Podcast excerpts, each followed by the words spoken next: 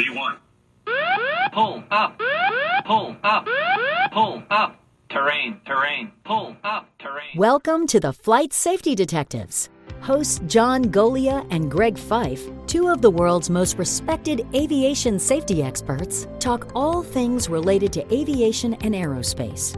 This podcast and the Flight Safety Detectives YouTube channel are brought to you by the Professional Aviation Maintenance Association, PAMA, and Avemco Insurance, a world class provider of aviation insurance and your one stop for all general aviation insurance needs.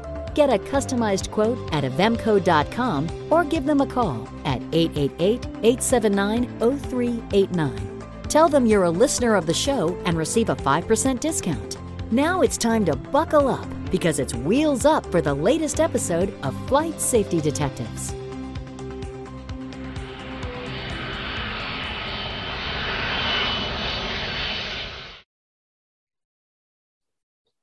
Well, hello, John. It's January 2022. Not only is it a new year, it's a new show. It is our 100th show, 100 shows that I've had to put up with you. It's amazing that we've made it this long. But uh, we uh, we talked about uh, last year revamping the show. We have a cool new opening. We have show segments and an outro, and we're going to be talking about that. But uh, it's good to be back on the air with a flight safety detectives episode and to see my buddy. So how you doing? I'm doing good. It's so quite cold up here. Uh, we've had a few days down in the sing- single digits, which means uh, you stay inside. We had 10 inches of snow a few days ago as well. Yeah. So we're in the full throngs of winter, and I'm looking forward to escaping. Have plans to escape the end of this week to Florida for a little bit. Well, good. Yeah, we had some uh, traumatic events out here in Colorado. We had uh, over 100 mile an hour winds, which I got stuck in, and uh, that was quite uh, entertaining. But uh, the real tragedy, of course, was those 100 mile an hour winds blew a wildfire that uh, did a lot of damage here out in Colorado, just in the area where I live, and of course, where my office is. Um, it was devastating because that is a place where um, I do shop and, and with my family, we eat and, and that kind of thing. And it was just, uh, it's, it's just unbelievable what a wildfire can do in a very short period of time. And, and so uh, we've been trying to support the community with uh, with their issues, and of course, uh, the collection and the president was out here last week, so uh, we're going to post some pictures of uh, his little entourage. There were four Ospreys along with Marine One, and of course his motorcade. So we'll post some of those pictures on our uh, on our website just to show you what uh, I was able to see from the office when he came in because he did land here at the uh, airport where my office is at uh, Rocky Mountain Metropolitan Airport. So, again, uh, it's you know, our hearts go out to those folks, and uh, know that there are a lot of aviators in that community that were affected, especially up here at the airport. One of uh, one of the guys that works for the airport, unfortunately, lost his entire home, and he's got three young kids. So, um, we're going to be supporting him. But other than that, we have a new format, John. I am so excited about this. We talked about it last year. And uh, so, of course, we've uh, revamped our intro, but now we're going to have some show segments that we're going to sprinkle in. Of course, you know, the prominent part of our show is the dissection of accidents and really bringing the backstories to the viewers and the listeners of our podcast. And so that new segment is going to be called The Backstory Factor Fiction. And so when we dissect the accidents, that's where we're really going to be talking about what wasn't covered, what wasn't developed, was the probable cause or a cause really supported by the facts, conditions, and circumstances. So that is going to be the primary segment for our shows, but we're also coming up with some cool new segments. And, uh, you know, based on viewer and, and listener input, we decided to uh, to take it one step further. So we got another show segment called "Really Was It Worth It?" and that particular segment's going to involve talking about accidents, dissecting accidents, where you have these people that think they are Captain Courageous, where they do things in airplanes when it's obvious they shouldn't going beyond their own particular skill level, trying to take an airplane through the mountains in weather conditions that they had no business being in. So, those kinds of uh, accidents are going to be dissected in that segment called Really? Was it worth it?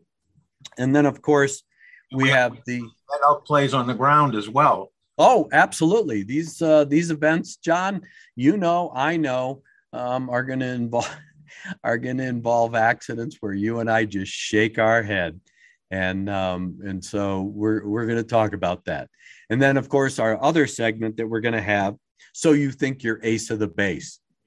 That one is going to involve some of the accidents and incidents that you and I have talked about lightheartedly, where you have a guy, and I just saw another video of a guy trying to hand prop an SR 22 He's not in the airplane, doesn't have the brake set. Of course, he's out there, he hand props the airplane, and guess what happens? It starts running all over the ramp and eventually ends up in a hangar. So we're going to be dissecting those kinds of accidents. The guys who are showing off for their girlfriend, unfortunately, it doesn't normally end well when you do that.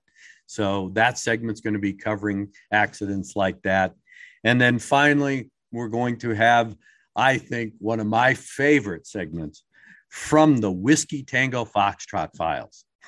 and these are going to be accidents and incidents and just events that take place where you and I are just going to shake our head.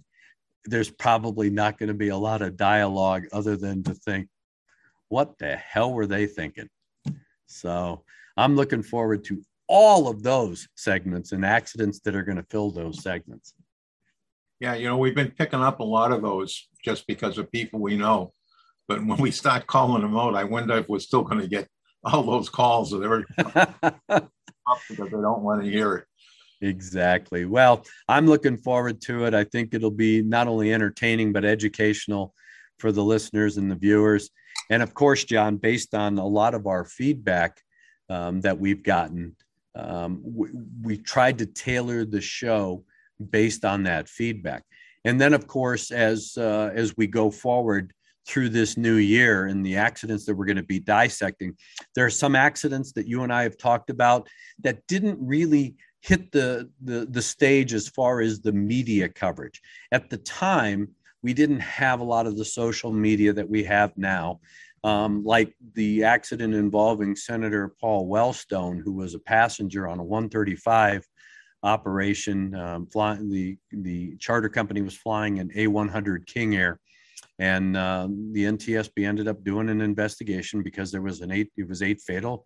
It involved the senator, but there were a lot of backstories. There's a lot of history and a lot of issues with the flight crew that the the NTSB never really incorporated into its probable cause. They came up with a very simplistic probable cause that, of course, was operation based but I believe that there are uh, uh, more issues and there is more to the story that the board should have developed and actually incorporated into the probable cause statement. So, of course, we're really going to get into into that accident because there's a, a, lot of lessons to be learned there.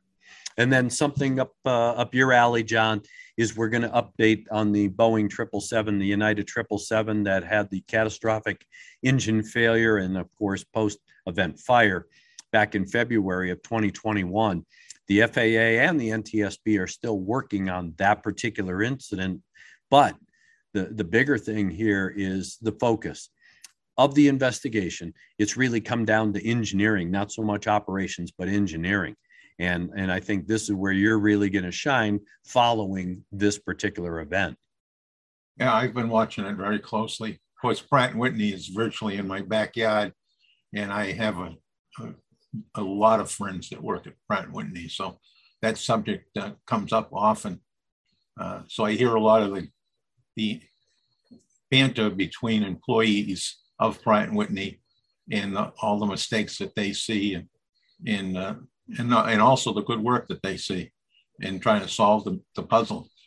So it's it, I'm I'm really looking forward to that particular show. That ought to be a and and we're going to be able to dive into uh, more of what the NTSB's engineering department, that is not only their engineering, but of course their metallurgical department, because they're going to have to be looking for the root cause of that particular event. And then, of course, how that's going to interact with the FAA and their engineering group to determine the appropriate fix that Pratt and Whitney is going to have to uh, to incorporate into that particular airplane or the engine, of course, because those airplanes are still sitting on the ground to this day. Yep, and they want to get them back in the air. You know, Pratt's very interested in getting them back in the air, and the airlines uh, are very interested in getting it. There's not a lot of airplanes. It's only uh, 24 of those airplanes and registered. The Japanese had the biggest fleet with that particular engine on it, and I understand that they've they've just gotten rid of all of those airplanes. Uh, some of them had quite a bit of time on them anyway. So it's a, a, very small pool that they need to address, but it still needs to be addressed. So the issues around the the, uh, the cowling of the engine, which includes the nose of the engine, the nose cowl, is the nose cowl contains within it the containment ring, uh, which is supposed to prevent these people coming out and hitting the airplane. And the second piece of it is the cowling is also uh, supposed to be reasonably airtight so that when they fire the uh, fire bottles to put out a fire, that it has a, a, a, chance of lasting long enough to suppress the flames and put them out. And of course, that didn't happen because the cowling uh, was disintegrated. So those two big issues are long-term fixes, and that there's a big struggle uh, with the engineering department. And that one's a three-way because it involves the, the cowling belongs to the manufacturer. So in this case, Boeing owns the cowling issues. Uh, Pratt Whitney owns the blade issue, but it has to work in conjunction with the containment ring, which is in the cowling. Right, and the FAA owns it all. Yeah, it's got to make sure it all plays together real nice. So it, that's going to be a much more difficult problem to address than than uh, the, the current discussion about Yep. And, and that fix has to be appropriate because as you and I talked when that event first happened, had they been out over the ocean, we may have had a whole different outcome with that particular event.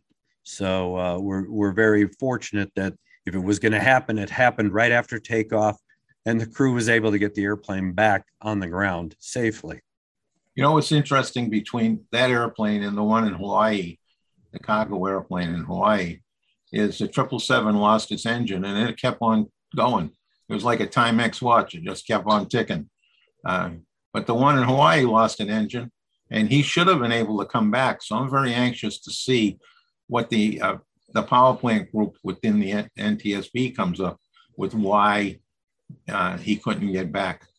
Yeah, that that's Transair 810 that you're talking about, 737 that was taken off out of Honolulu and uh, the crew lost an engine right after takeoff and was un- un- unable to get the airplane back to the airport. They ended up having to ditch the airplane.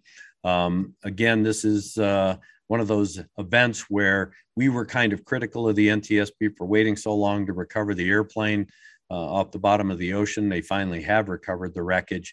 They recovered the cockpit voice recorder, and it is my understanding that uh, they have finally read it out. So we're going to be updating everyone on uh, the outcome of that particular event, see what kind of operational issues there may have been. But of course, the engineering issues and the aircraft performance issues, given the fact that that is a transport category airplane that is supposed to be able to fly on one engine.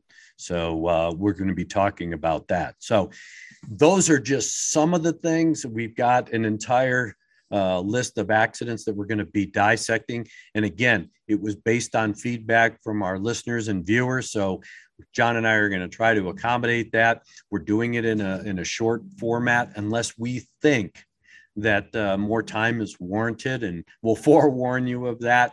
That way, you'll be able to uh, to plan your listening or viewing experience. Um, one of the other events that we're going to be talking about that uh, recently happened is uh, is an accident that occurred several years ago involving a citation jet with a safety device that was uh, created by a company called Tamarack. Uh, we had the folks, we had Jacob um, on the show uh, one of the early shows of the flight safety detectives, talking about these active winglets, which is a new technology that they're incorporating not only into business jets but into business turboprops. They're also talking to the military about putting them on their airplanes. Um, but it's what's called an active winglet. Well, one of the airplanes that was equipped with an active winglet um, was involved in an accident, single pilot operation. Pilot got into IMC conditions, lost control of the airplane. The NTSB spent a very long time trying to figure out what caused it. Uh, their engineering and aircraft performance groups were, were very critical in this investigation, and they recently issued a probable cause, um, basically blaming one of the active winglets um, and asymmetrical uh, aerodynamic performance. John and I have looked at that accident. The NTSB has recently received a reconsideration of probable cause, which is a typical part of the investigative process that the board conducts. And uh, it was issued by Tamarack showing that the facts, conditions, and circumstances that the board based its probable cause on are inadequate and improper. And because they've indicted basically this, uh, this winglet system as being the cause of a loss of control, when in fact, their own aircraft performance and engineering group, the facts that they've developed don't support that. So we're going to be dissecting this accident. We're going to be dissecting the information that's been provided to the NTSB by Tamarack to uh, to talk about whether or not this is truly the the appropriate and proper probable cause. Yeah, it's going to be very interesting to uh, watch how this develops. You know, the board and the press never talk very much about reconsiderations, but you can petition the board to reconsider and uh, boy, I'll tell you, I once asked, uh, as a board member, I asked staff, how many reconsiderations do they have open? How many do they typically go through in a year? Uh, an aging report, essentially, on you know how long have we had them? How long does it take? And uh, the pushback that I received was was very high, and uh, they finally gave me somewhat of an answer months later, many yeah. months. Uh, but I never got a full accounting. And then for a while, they had one individual who you know and I know, uh, who worked in there uh, in the office for months, just doing reconsiderations, cleaning a bunch of the old ones.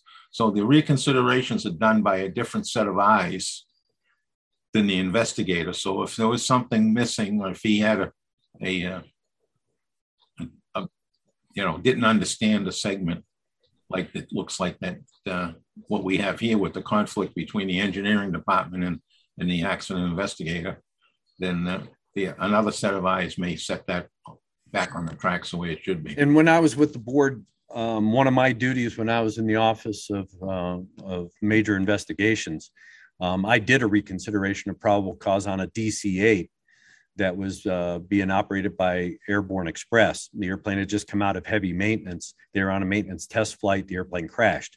The NTSB, um, one of my colleagues, was leading that investigation along with the folks that uh, from the engineering and the ops departments and that kind of thing. They investigated the accident and came up with a probable cause. Well, of course, uh, that uh, that probable cause was challenged through a reconsideration of probable cause.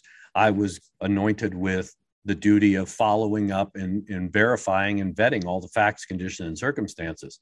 And I found that the investigation did not reveal all of the pertinent facts, conditions, and circumstances and apply them as they should have been in the probable cause statement, the cause and contributing factors. And I ended up petitioning um, my bosses and the board to uh, to um, take this reconsideration as valid because there were facts presented that were not originally considered by the board in determining the cause of the accident, and the board ended up changing that probable cause statement. So the process does work as long as the investigators who are receiving this petition really delve into it and again, you got to filter out the bias. You, you're looking at your colleagues to see if, in fact, they've actually done their job. And, and again, here's where emotion comes in, here's where relationships come in. um, because you're challenging uh, their capabilities or at least the way they've presented this information. And then, of course, you're challenging the board's findings. And, um, and it's going to be real interesting process to see because I've read the reconsideration as you have, John, on this Tamarack. And I'm telling you, there's a lot of information in there that the board failed to consider and develop. It sure looks like that. We'll have to see how that plays out. Uh, but one of the things that I've picked up in the ocean of emails we've gotten from our listeners is how much they appreciate uh, us going through and explaining it step by step. So I've I've penciled together a format on on uh, some of these accidents to take it specialty by specialty. So we have a good size accident, and we'll talk about air traffic control. What the air traffic control specialist does. Uh, they dispatch usually with the team, you know, so they're on site. They go interview their their peers because they are air traffic controllers. They'll go and interview their peers, and they'll piece together the role of air traffic control in the accident. So just thinking about all of those, the weather specialists, human factors. Uh, well, I'm trying to find accidents that really pop that out and uh, so that we can talk about them. Not necessarily do the entire accident, but do one that is very rich with the subject that we want to talk about. Yeah. Yeah, I think that's uh, you know with the backstory, people want to understand it a little better because all they see is the front side, the investigators doing their job, and then of course they read the result. But there is a lot that goes into accident investigation and the process of developing all the facts, conditions, circumstances. And while you know we could do a show that lasted eight hours, John, people don't want to sit and listen for eight hours. So we're going to try and identify those critical nuts and bolts, bring them to you so that you can understand really the methodology by which each of these individual investigative groups that works on a major investigation or even even a small general aviation accident the methodology to develop those key facts that will support not only a probable cause but safety recommendations that enhance or improve aviation safety yes Yes, and that has been missing in a number of accidents lately as I go back looking at them and saying why, you know, I was always frustrated long before I came to the board and even after I was at the board, frustrated with the fact that we oftentimes would run the investigation up, we would uncover uh, problems in the maintenance department, and we take it right to the hangar, and that's where we would leave it at the hangar door. Yeah.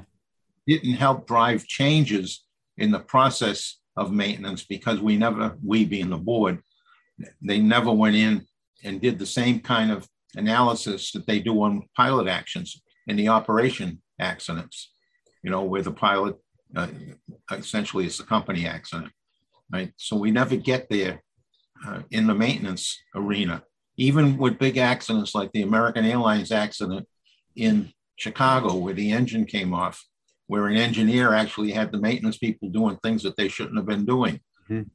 was mentioned, but they never get into just the recommendations that would have some meat on it.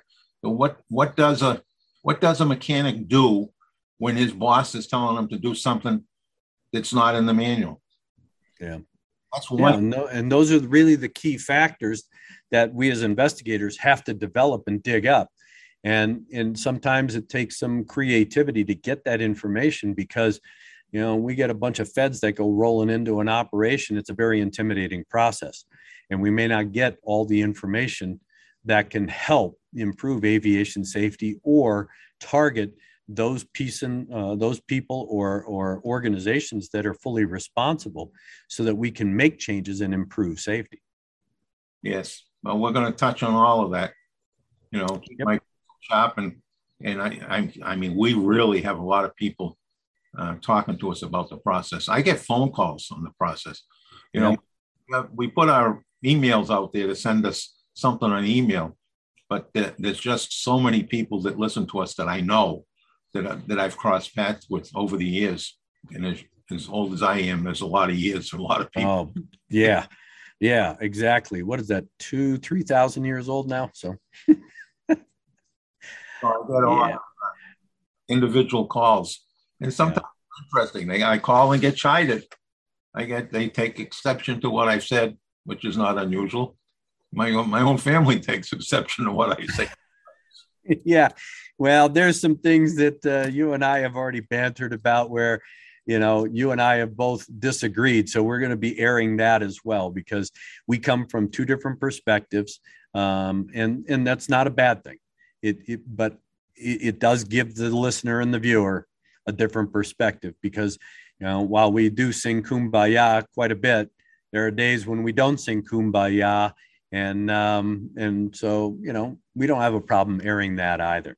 Well, we know that uh, you know I'm looking forward to uh, all of our future shows now that we've come up with this uh, this revamp of the uh, of the show, and I know that uh, the viewers and listeners I think will find it more entertaining and definitely educational because we're going to be getting into a lot more hard hitting type um, issues and, and that kind of thing. And then, of course, you know, we're going to be updating on the most recent accidents that have occurred between shows. And again, this is one of those times where we had several fatal accidents um, uh, since the last time we were on the air with a new show. We had a two fatal Baron accident in Missouri. Airplane hit the ground at a very high rate of speed. They were in weather at the time. That's going to be uh, definitely an interesting accident to watch whether this is an operational issue with the pilot or a mechanical issue or you know a combination of both. We're going to be looking at that. Um, there was another accident, and John, you and I have talked about, and we're going to be really hitting on this. I think this this is a a key issue this year. Um, it's always been an issue in the past, but you know, given the fact that we have coronavirus, and we've touched on that, we've had guests on the show that talk about health. Um, there are a number of health related accidents and incidents that we both investigated. There was just a, a, an event that took place out here, almost in my backyard at one of the local regional airports, where a uh, Pilatus pilot was taxiing out. We had a passenger on board. He felt ill as they were taxiing out, getting onto the runway. It ended up uh, in, in a medical emergency. Fortunately, the pilot hadn't taken off yet. Uh, they were able to get the pilot off the airplane. Unfortunately, by the, when they got him to the hospital, he died. Um, we're going to be following up on that to see what kind of medical condition that pilot may have had, as well as his age. One of the things that I've looked at in the past with a lot of general aviation accidents are medical issues, whether that's you know uh, because of an older pilot, induced stress, heart attacks, or we have chemical dependencies that have rendered pilots incapacitated or partially incapacitated where they weren't able to fulfill their duties as a pilot in command. And then, of course, you have those medical emergencies involving passengers that may have some sort of influence on the way the pilot uh, operates the aircraft. I remember an accident out here, and we're going to dissect it, where we had two pilots on a cargo flight it was a regional cargo flight. They were flying a Metroliner. Uh, one of the pilots was eating a sandwich as they were uh, taking off and climbing out to uh, to altitude. Ended up choking, and because the other pilot was trying to help the pilot that was choking, they lost control of the airplane, and unfortunately, the airplane crashed. So we're going to be talking about all of these things because these are issues going forward that um, I believe, and I know that you you follow suit with me, John, that not only does it affect pilots, but it can also affect mechanics. Because again, you have a medical issue going on, you have some sort of uh, not only psychological issue or physical issue, but it could result in an error in their particular operation. Yes, without a doubt. You know, working conditions, medical condition, that's all plays a role in everything we do. You know, distractions, right? The cell phone ringing, uh, or buzzing in your pocket when you're at the wrong time. You know, yeah. why does it always happen that at a critical point in your thinking, something else happens and disrupts it? And you might have been made a different decision if you didn't have that that uh, general term distraction. But whatever it was that caused your attention to divert away for just a second is enough to to impact upon the decision that you needed to make. And inevitably, they seem to go the wrong way when you get distracted, it seems like the decision you make is the wrong one. So it's, uh, we're going to talk about that. You know, I, and I'd like to put a request out to everybody. We get a lot of emails from you all, and uh, we love it. I go through every one of them. Uh, but you know what? You can help us with with issues of the accidents. If you know of a plane accident that has an issue that maybe wasn't talked about enough, or even just has an issue, a human factors issue, the medical issues we just talked about, uh, piloting skills issues, give us the accident and give us the issue that you think. Because as I go through these reports, you know, I'm I'm going through them rather quickly. It's very easy for me to miss uh, uh, something like that. Mm-hmm. Yep. No, that's a, it's a great point, John. And again, people have a you know a, an understanding in one direction that we don't see, or they have they have a misunderstanding. They may believe something occurred, took place, or was a result of, when in fact they didn't really understand all the facts, conditions, and circumstances. So, you know, you and I will try and explain all of that to see what the uh, the bottom line, or at least the basis for the conclusions were.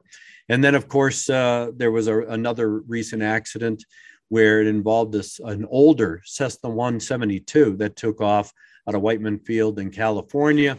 Pilot had some sort of engine issue, ended up putting it the airplane down, um, but because of the location, wasn't a lot of open space. He ended up putting it down on uh, some railroad tracks. Um, he suffered some significant injuries that were uh, incapacitating to the point where he couldn't extricate himself. Fortunately, there were enough people around, including law enforcement.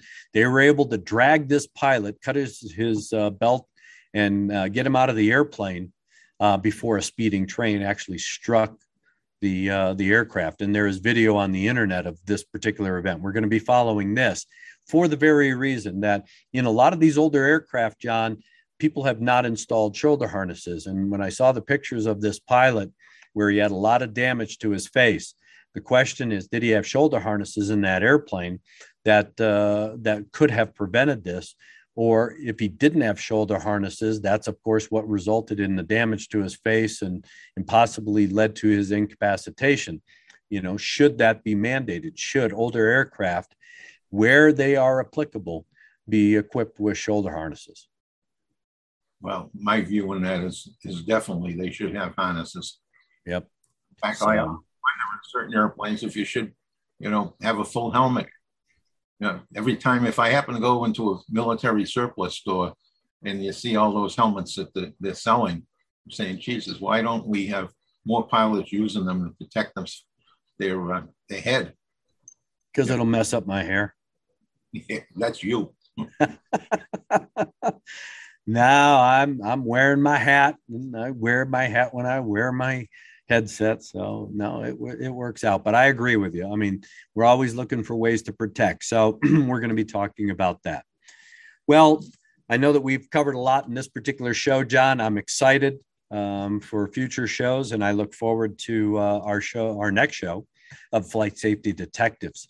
So, uh, given the fact that uh, we now have a young lady who has a great voice, who not only introduces you and me, but takes us out of the show, we're going to leave her to uh, to end the show for us. But uh, it was great to see you this week. I will see you again next week for another episode of Flight Safety Detectives, and I will leave you with a last word. But you don't have to tell what you used to tell in your last words. Oh, now, now we have a new ending. We still have a lot of stale pilots out there. Please, if you haven't flown in a while, fly with somebody that either knows your airplane or an instructor just to take the cobwebs off. Do a good pre planning for your flight. Do a wonderful pre flight inspection of your airplane. And then please fly safely. To listen or watch more episodes of this show, go to FlightSafetyDetectives.com, the Flight Safety Detectives YouTube channel, or your favorite place to listen to podcasts. To contact John and Greg about the show, send them an email at flightsafetydetectives at gmail.com. And remember, for aviation insurance needs, contact Avemco Insurance at avemco.com or give them a call at 888 879 0389. Mention Flight Safety Detectives and receive a 5% discount. Thanks for listening to the Flight Safety Detectives, and remember to always fly safe.